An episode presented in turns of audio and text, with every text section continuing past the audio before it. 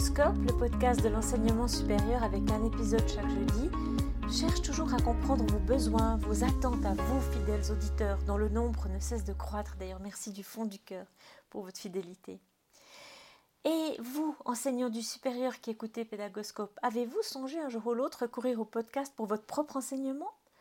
Voici cinq bonnes raisons d'envisager de le faire. D'abord, un podcast, on peut l'écouter n'importe où et n'importe quand. C'est une manière de faciliter l'accès à la connaissance. Ensuite, on peut rattraper un cours qu'on n'a pas pu suivre en temps réel par un podcast ou par évidemment euh, une vidéo. Euh, mais un podcast, ça peut aussi assez facilement donner l'opportunité à un étudiant qui aurait manqué un cours de rattraper. Écouter peut se révéler efficace pour l'apprentissage parce que se concentrer sur l'audio provoque une écoute active, ce qui réduit bien sûr les risques de perte d'attention. Ensuite, dans une capsule vidéo, eh bien, on va à l'essentiel et donc quelque part on hiérarchise les éléments d'apprentissage. Et aussi parce que, très honnêtement, chaque enseignant peut podcaster sans y perdre son latin. Produire une capsule audio, et vous pouvez me croire d'expérience, c'est moins chronophage et moins compliqué que produire une capsule vidéo. LinkedIn est un support privilégié pour partager les épisodes de Pédagoscope. Et en début d'année, un post d'Olivia Lancel, qui est ingénieure pédagogique et learning facilitator, mentionnait Pédagoscope parmi d'autres d'ailleurs. Et son post intitulé Podcast Mon amour a retenu mon attention. Alors j'ai demandé à Olivia Lancel de bien vouloir partager avec nous ce qu'elle pensait des podcasts, de l'enseignement, des compétences digitales. Bienvenue dans cet épisode.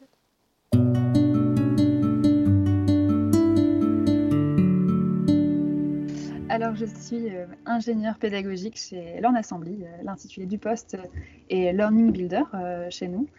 J'ai fait un, switch vers le domaine de, la formation l'année dernière, donc je suis assez récente dans ce métier. Et précédemment j'avais travaillé dans le domaine du conseil et dans la conduite du changement, ce qui m'avait justement permis de, goûter un peu au monde de la formation sans avoir une spécialisation là-dedans.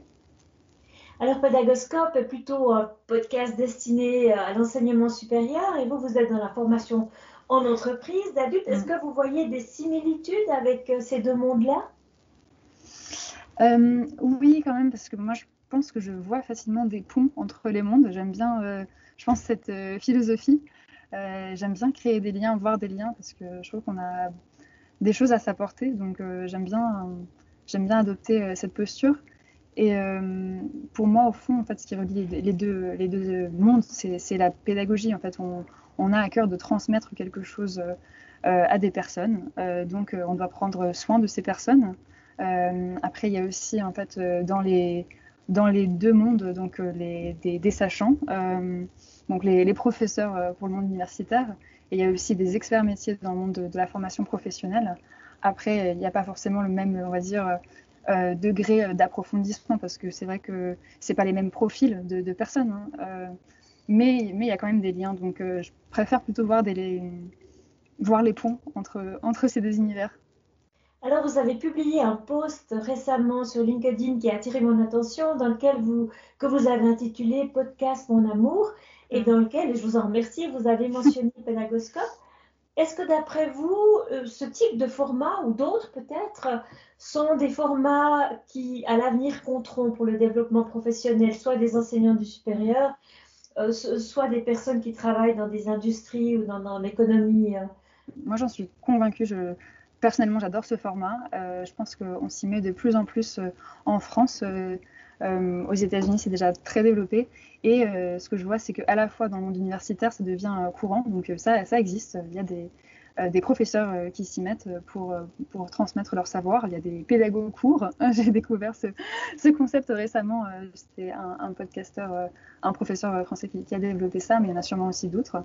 et pour les, ça devient aussi une forme de d'acculturation, de, communication, en tout cas dans le monde professionnel, moi, je sais que je me m'auto-forme beaucoup de cette manière-là.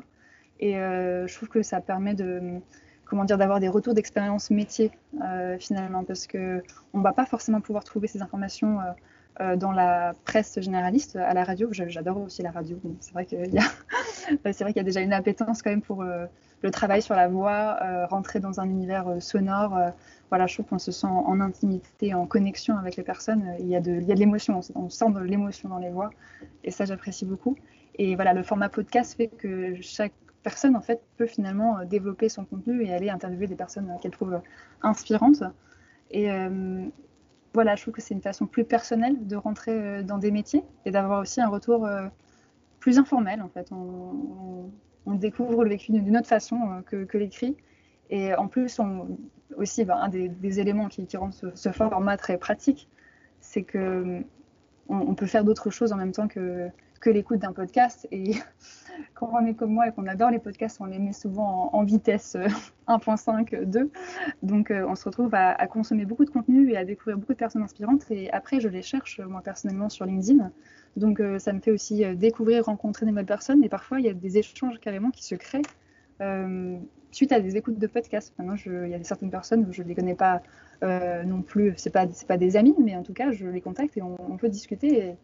Voilà, on, crée du lien euh, dans la vraie vie.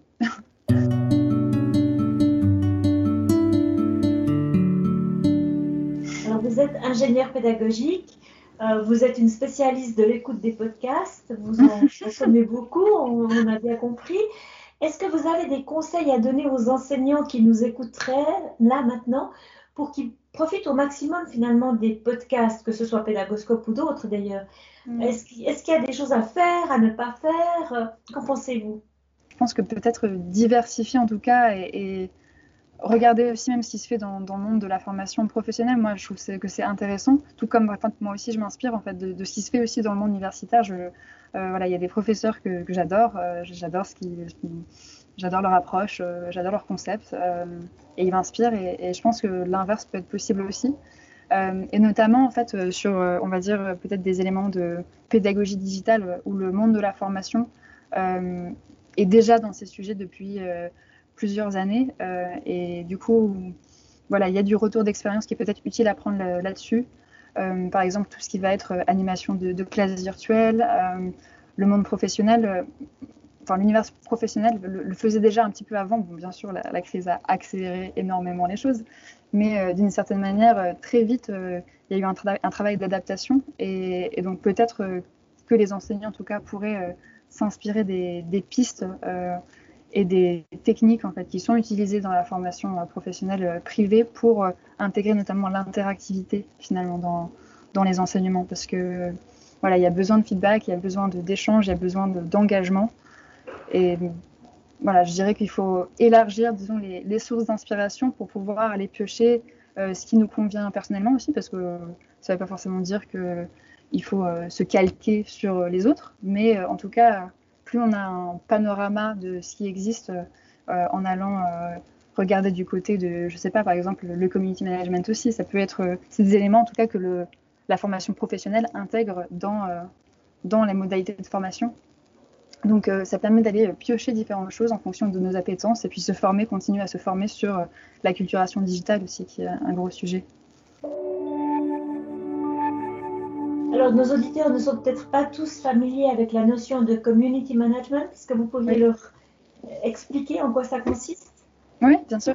Euh, alors, le community management, c'est euh, le fait de gérer euh, et d'animer une communauté de personnes sur les réseaux sociaux. C'est-à-dire que, par exemple, sur, sur Twitter, sur LinkedIn, euh, sur les différents, euh, les différents réseaux euh, qu'on connaît souvent à titre personnel, on peut créer des, des, groupes de personnes ou trouver en tout cas des sortes d'alliés, de, personnes qui sont intéressées par nos contenus. Et l'idée, c'est de créer de l'engagement autour de, des contenus qu'on propose. Et c'est intéressant pour la formation du fait de tout ce qui va être apprentissage par les pairs. Donc, quand on, réussit à créer une communauté autour d'un contenu, on va avoir peut-être des personnes plus expérimentées, des personnes plus novices. Et euh, créer le débat, euh, des échanges entre eux, permet aussi de renforcer l'apprentissage et aussi de créer de l'informel, euh, créer des, permettre aux personnes de se connecter quand ils, partagent des centres d'intérêt.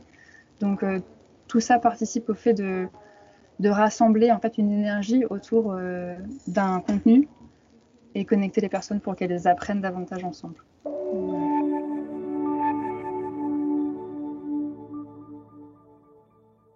Pour le mot de la fin, on ne peut pas s'empêcher de vous demander, Olivia, quelles recommandations, quels conseils vous pouvez donner à Pédagoscope pour qu'il soit encore euh, plus performant, plus, plus, efficace On a la chance d'avoir une professionnelle de l'écoute, alors on essaye d'en profiter.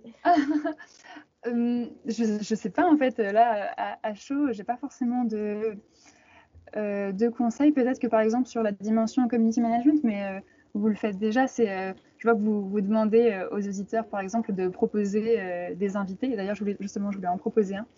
Euh, ce serait peut-être très sympa d'avoir Jean-Charles Caillez. je ne sais pas si ça se dit Caillez ou Caillé. Mais et voilà. je vais rebondir sur votre proposition mm. et j'inviterai Jean-Charles Caillé mm. à faire un épisode de Pédagoscope. C'est une très très bonne idée en effet. Mm. C'est un spécialiste de la classe renversée, le J'ai d'ailleurs écrit un chapitre dans mon ouvrage euh, La pédagogie inversée paru chez mm. en 2016. Mm. Bonne mm. idée, Olivia, bonne idée. Alors, si vous en avez d'autres, n'hésitez pas à nous relancer. Oui. Peut-être encore un petit mot de la fin. En tout cas, nous, on a du plaisir à avoir des auditeurs euh, du monde entier, comme vous là, vous nous, vous nous parlez de Paris. Euh, petit mot de la fin non, bah, peut-être mon petit mot, mot, de la fin, c'est juste dire que je trouve ça vraiment euh, super euh, d'apporter euh, par votre format, donc le, podcast, en fait, une forme de soutien pédagogique aux enseignants qui voilà, sont un peu bouleversés, je pense, par cette période. et voilà, je trouve ça intéressant, en fait, que justement le podcast inclut à la fois la voix des, des enseignants, euh, des conseillers pédagogiques, euh, des étudiants aussi, parce que vous avez aussi invité des étudiants, et finalement c'est aussi remettre, on va dire, le, bénéficiaire, l'apprenant au centre, que de aussi se dire que, ah mais oui c'est vrai, il y a aussi l'apprenant, et je trouve que le format voilà, fait bien le, lien entre ces, différentes personnes, et ça peut seulement améliorer euh, l'expérience au global pour tout le monde, donc je trouve que c'est une, une, super initiative, et j'espère que justement les enseignants vont pouvoir trouver euh, des pistes inspirantes euh, pour améliorer euh, leur enseignement et, et améliorer l'expérience des étudiants aussi qui suivent leurs cours.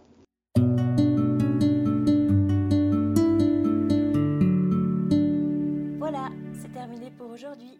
Un grand merci d'avoir écouté cet épisode. J'espère que le format vous a plu. Si oui, dites-le moi avec 5 étoiles ou même un petit cœur sur iTunes. Et si vous n'êtes pas fan d'Apple, ce n'est pas grave, il y a d'autres manières d'aider et de soutenir Pédagoscope, comme partager ce podcast avec deux ou trois de vos collègues et vos amis peut-être. Cela m'aidera énormément à poursuivre cette initiative et qui sait, cela les aidera peut-être eux aussi. Vous retrouvez cet épisode et plein d'autres ressources sur pédagoscope.ch. N'hésitez pas à me faire part de vos commentaires ou même à